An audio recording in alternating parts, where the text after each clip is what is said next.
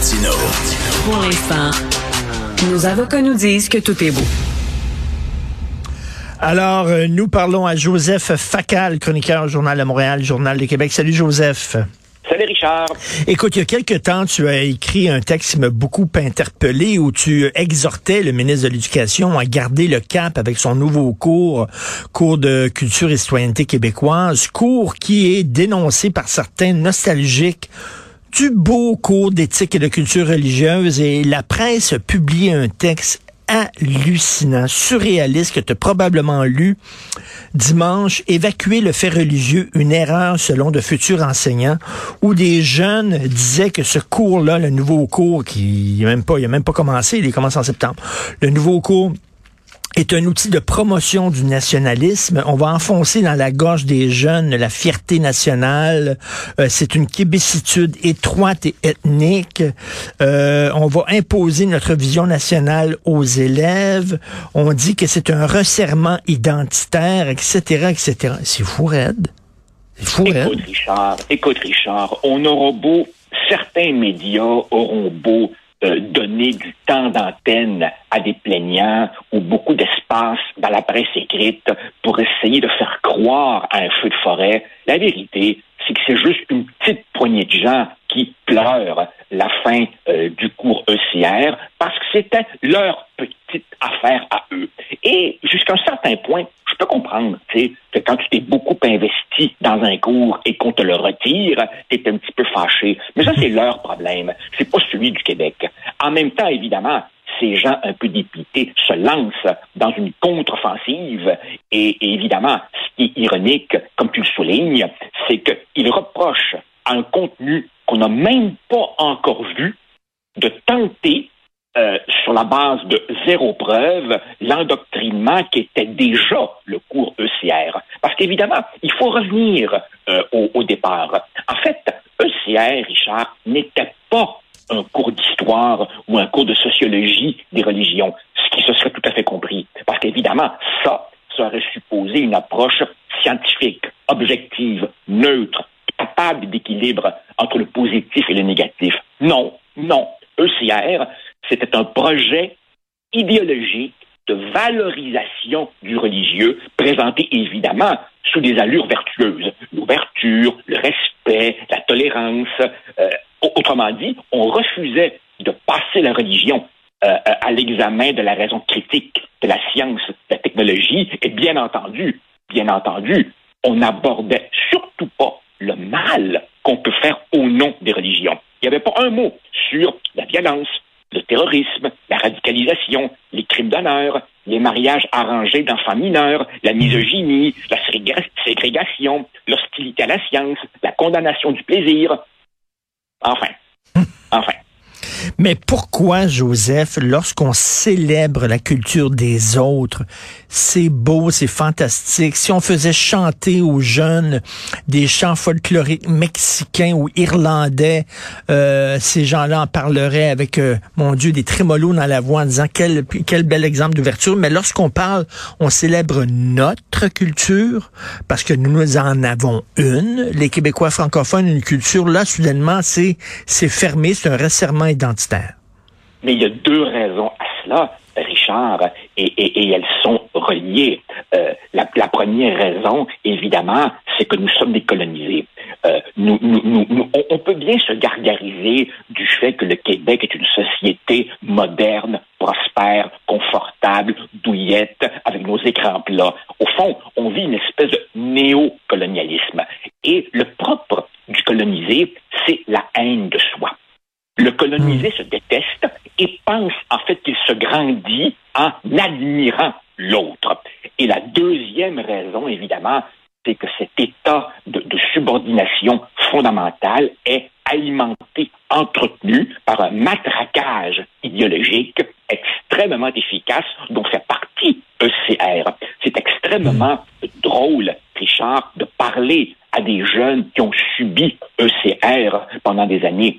Autant ces jeunes se considèrent ouverts et tolérants, autant ils sont fermés et intolérants quand tu leur dis quelque chose qu'ils ne veulent pas entendre. En fait, il suffit d'émettre le moindre propos critique sur la religion de l'autre pour tout de suite sentir leur, leur crispation de, de, de, rectitude politique. En fait, ce que dit euh, M. Roberge, c'est tout simplement que dans toute société, certain nombre de valeurs de base, les nôtres, et on va les enseigner. Tout sera dans la manière. Alors évidemment, il faudra regarder la formation des profs, il faudra regarder les manuels pédagogiques, il faudra faire attention au trop grand nombre de sujets que l'on songe à discuter. Qui trop embrasse, mal étreint. Mais il est certain que le cours comme tel de CR euh, euh, avait grand besoin d'être d'être mis à, la poubelle. Puis, tu sais, Richard, quand on prend les choses de plus haut, un système d'éducation doit viser la cohérence. Or, évidemment, pendant toutes les années où l'enfant, le jeune, subissait ECR, on, on, l'apprenait à valoriser, respecter la religion, en laissant entendre que finalement, si tu crois sans preuve, c'est une vertu citoyenne. Puis après ça, hmm. après ça, oublie pas, le jeune arrive au cégep. Et là, au cégep, je te rappelle, en première session, il y a un cours de philosophie obligatoire qui s'appelle, tiens-toi bien, philo et rationalité. Et là, on demande donc aux jeunes profs de cégep de défaire en quelques semaines les 11 années de matraquage idéologique subi par l'enfant de CR. C'est tellement. mais c'est tellement vrai. C'est une tâche extrêmement ardue. C'est du matraquage, c'est une forme de propagande. Et ça me fait rire ces gens-là qui ont peur que ce soit de la propagande, le nouveau cours. Alors qu'est-ce que c'était CR sinon un instrument de propagande? D'ailleurs, je fais un lien avec ton texte d'aujourd'hui où tu défends le PQ. Euh, parce que, bon, le lien que je fais, c'est qu'on voit là, que le nationalisme est un mot de plus en plus radioactif, de plus en plus infréquentable chez les jeunes. Euh, quand tu dis on va célébrer la culture nationale, mon Dieu, c'est épouvantable, c'est la fermeture, la xénophobie. Et moi, je, je le disais, du PQ sous Jean-François Lisée, je le dis du PQ sous Paul Saint-Pierre Plamondon, arrêtez de blâmer les chefs du PQ pour ce qui arrive au Parti québécois. Euh, OK, oui, on a des critiques à faire à M. Lisée. Oui, il y a des critiques à faire à M. Plamondon, ça c'est sûr et certain. Mais le, PQ doit se battre contre l'air du temps. Et l'air du temps veut que le projet nationaliste soit perçu à tort ou à raison par de nombreux jeunes comme un projet euh, avec des relents euh, fascistes. Oui, Richard. Oui, malheureusement. C'est vrai, que le PQ doit se battre un peu comme l'air du temps, contre l'air du temps. Mais attention à ne pas conclure, ce qui à mon avis serait erroné, que cette ère du temps, si tu veux, balaye l'Occident.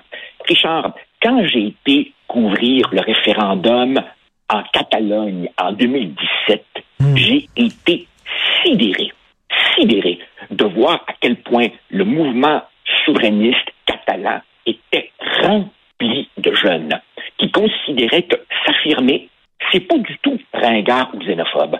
Un peu plus tard, après ça, je croise, je me rappelle plus dans quelles circonstances, Pierre-Carl Pellado, qui lui avait été en Écosse pendant le référendum et qui me disait, hey, les jeunes sont partout. Autrement dit, il y a d'autres endroits sur la planète où l'on considère que la dignité, l'émancipation, la liberté politique des petites nations, c'est pas cucu, mhm. c'est pas folklorique. C'est juste au Québec qu'on vit ça. Hmm. Encore une fois, pour des raisons de, de, matraquage idéologique, mais aussi, bien entendu, comme je le dis dans mon texte de ce matin, c'est que deux défaites référendaires terribles, ça laisse des traces. Tu sais, Richard, tu sais, j'ai beau chercher, nous sommes dans l'histoire de l'humanité le seul peuple grimpé en haut de la tour, qui s'est avancé sur le tremplin du, du, grand, du grand plongeoir, qui a regardé l'eau en bas, qui s'est dit hum, c'est haut, puis l'eau à l'air frette, puis qui est descendu par l'escalier de la quantité de jambes en n'ayant pas sauté. Alors que, alors que, il aurait suffi d'une croix sur un bulletin de vote pour avoir notre pays chose pour laquelle, ailleurs dans le monde, d'autres ont accepté de donner leur vie. Alors évidemment, quand, quand, quand tu agis comme ça, ben veux, veux pas, ça, ça démoralise toute une génération de militants qui ensuite, évidemment, transmettent quoi à leurs enfants? ben, le dépit, la baboune, la honte de hum. soi. Et donc, ça donne ce qu'on voit aujourd'hui. Et j'aime beaucoup ta, métaphore, j'aime beaucoup ta métaphore du tremplin, je la trouve très belle. Et tu sais qu'on est la seule la seule nation au monde qui a célébré sa fête nationale sans aucun drapeau. Tu te souviens, il y a deux ans, à la Saint-Jean, pour moi, c'est pas anecdotique, là, je l'ai encore à travers la gorge. On a fait une fête nationale diffusée à la télé et il y a personne qui a dit, hey, il n'y a pas de drapeau du Québec. Et, tu parlais, tu parlais des Catalans. Tu parlais des Catalans. Ils sont fiers. Regarde les hispanophones, eh les Espagnols, ce sont les gens fiers. Les Irlandais, ce sont des gens qui chantent des chants folkloriques et qui pleurent en buvant leur bière. Ils sont fiers. On manque de fierté, maudit. Richard, Richard, la dernière fois, la dernière fois que j'ai vu une mère de drapeau du Québec avec parmi eux quelques drapeaux des patriotes, c'était lors d'une manif d'antivax.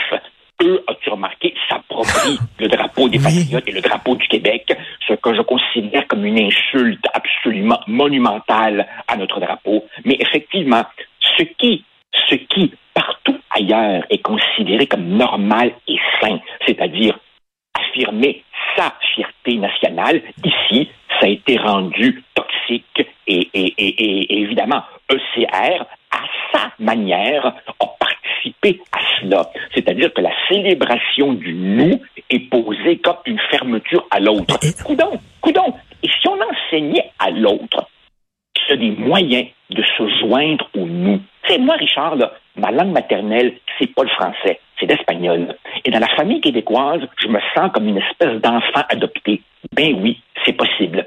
Mais si au départ on cultive la haine de soi, quel immigrant va avoir envie de se joindre à un peuple qui se méprise lui-même? Tout à fait. Et tu vois, Balarama Holness dit à la presse aujourd'hui qu'il se voit comme un rebelle. Il mène la lutte des minorités. Et je pense que c'est ça qui a changé au Québec, Joseph. C'est qu'on se voyait avant comme une minorité assiégée, des rebelles qui devaient se battre, des astérix, des Gaulois, et qu'on se voit maintenant comme une majorité on se voit comme une majorité euh, euh, pire que ça. On se voit comme une majorité qui, qui, doit être protégée d'elle-même. Et ça, c'est pas nouveau, Richard. Déjà, tu avais ça chez Trudeau père. Cette idée que hmm, le peuple hmm. québécois, laissé à lui-même, c'est une espèce de grand adolescent immature qui pourra faire, oh mon Dieu, des choses tolérantes et xénophobes. Alors protégeons-le contre lui-même par évidemment une charte et par évidemment des sermons qui viennent toujours d'Ottawa. Ben, tu sais, Richard, quand tu enseignes un peuple pendant des décennies, pendant même des siècles, qu'il est petit clin, qu'il est petit peuple, qui est pas capable, ben ça finit par laisser des traces. Et nos jeunes, évidemment, des fois, je peux comprendre, ont des réactions qui nous agacent, mais comme ils ont grandi dans ce climat de diabolisation de ce que nous sommes, eh ben, ça donne ce que ça donne. Et dans ce contexte-là, je dois t'avouer que j'ai un grand élan de sympathie pour tous les chefs du PQ qui ont mmh. succédé à M. Mmh. Parizeau et auxquels on fait des procès d'intention, alors qu'en fait, ils portent en eux, ils portent la croix d'un échec collectif. Mmh. Et quelque part, quelque part, Richard, si nous sommes souvent si durs envers les chefs du PQ, c'est parce que quelque part, on a un petit peu honte de nous-mêmes. Et comme tu dis, la, pire chose, ce serait que le PQ disparaisse aux prochaines élections. T'imagines le, le, message qu'on enverrait? Et comme tu dis, il faut garder la carte de la souveraineté dans notre jeu. On peut pas s'en débarrasser totalement. Écoute, écoute, Richard, les gens, les gens ont beau me dire, euh, vont par exemple ce matin lire certains des commentaires en dessous de ma chronique. Comme toujours, un pourcentage étonnant de lecteurs qui passent complètement à côté. Beaucoup d'entre eux me disent, mais oui, mais M. Legault, il fait une pas pire job. C'est pas ça le point.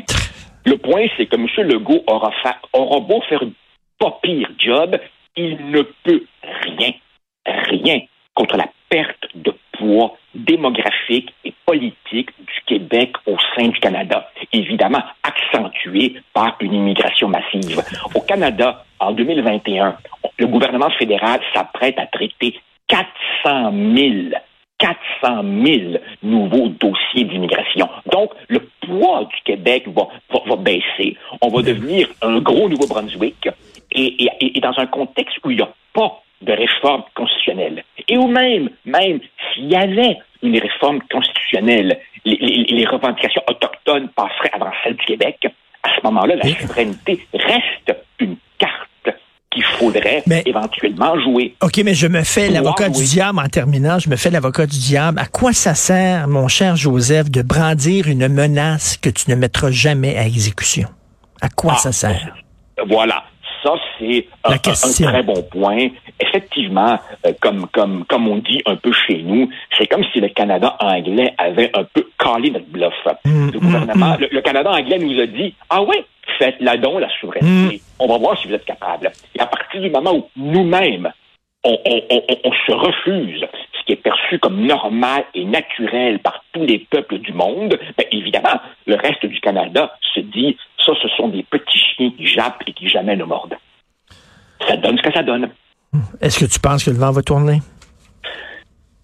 Puis qu'on va retrouver une certaine fierté perdue, qu'on va être les nouveaux Catalans, qu'on va être les nouveaux Écossais, les nouveaux Irlandais?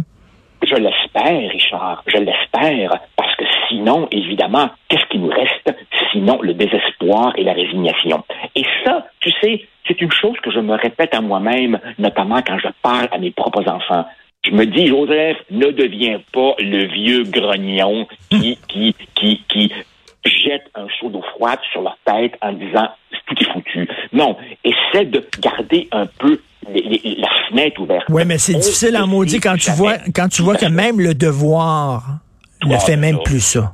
Même le ah, ben devoir a laissé ah, ben tomber. Ah, ben là, Richard, si tu me si tu m'orientes sur le, le, le, nouveau devoir de, de, de devenu devenu le, le, prion en l'église du wokisme, alors là, on en a pour trois chroniques, là, euh, trois livres. Ben, je te, prends, je te prends au mot. Je te prends au mot. La prochaine fois qu'on se parle, on fera ça. Merci. Merci d'être là, Joseph. Merci beaucoup, Joseph Beaucoup, à bientôt. Bye.